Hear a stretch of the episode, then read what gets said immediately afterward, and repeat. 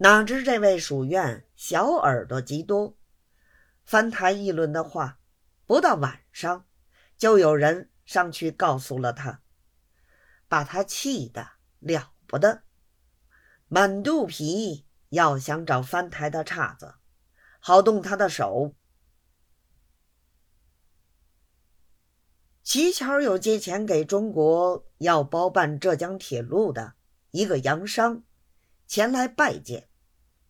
谈完公事，杨商见他这个寒酸样子，便拿他开心道：“贵府台做官实在清廉，我们佩服的很。”如愿道：“兄弟做了这几十年的官儿。”一个钱都不剩。杨商道：“你们贵国这几年为了赔款，国家也弄穷了，百姓也弄穷了。我们的意思，总以为你贵府台是有钱的。如今听你的话，看你的这个样子，才晓得你贵府台。”也是一个钱没有。我还记得两年前头，我曾到过你们贵省一趟，乞巧已是冬天，天气冷得很。你们洋务局里的老爷们，一个个都穿着很好的皮袍子，这趟来看看，竟其穿不起了。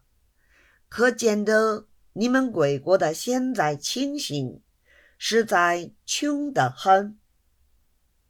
书院道：“为此，所以要赶紧的把铁路开通，能够商务一兴旺，或者有个挽回。”杨商道：“贵省的官都穷到这步田地，我们有点不放心。”我们的钱要回去商量商量，再借给你们。只要我们把钱借给你们，你们贵省的官就有了皮衣服穿了。杨商说完这两句话，拿眼瞧着书院，只是笑。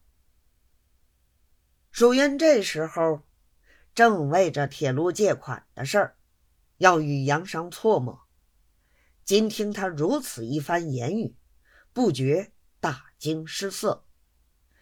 又想起翻台背后的话，果然不错，他倒先有点先见。现在事情弄僵了，不得不想个法子，把事情挽回转来。想了一想，便对杨商道。你嫌他们穷，老实对你说，他们其实不是真穷，是我兄弟嫌他们穿的衣服太华丽，不准他们穿，所以他们不能不遵我的吩咐。你如不信，你过天来看，保管另换一个样。但是穿得过于怎么讲究，兄弟亦不能自相矛盾，总叫他一个适中便了。杨商道：“正是，我也奇怪，你们贵省里的礼金又好，贵国官场上又是中保官的，怎么一时就会穷起来？”真正叫人不相信，贵府台不说清楚，我是一辈子不明白的。舒燕又把脸一红，淡淡的说了几句闲话，杨商方才辞去。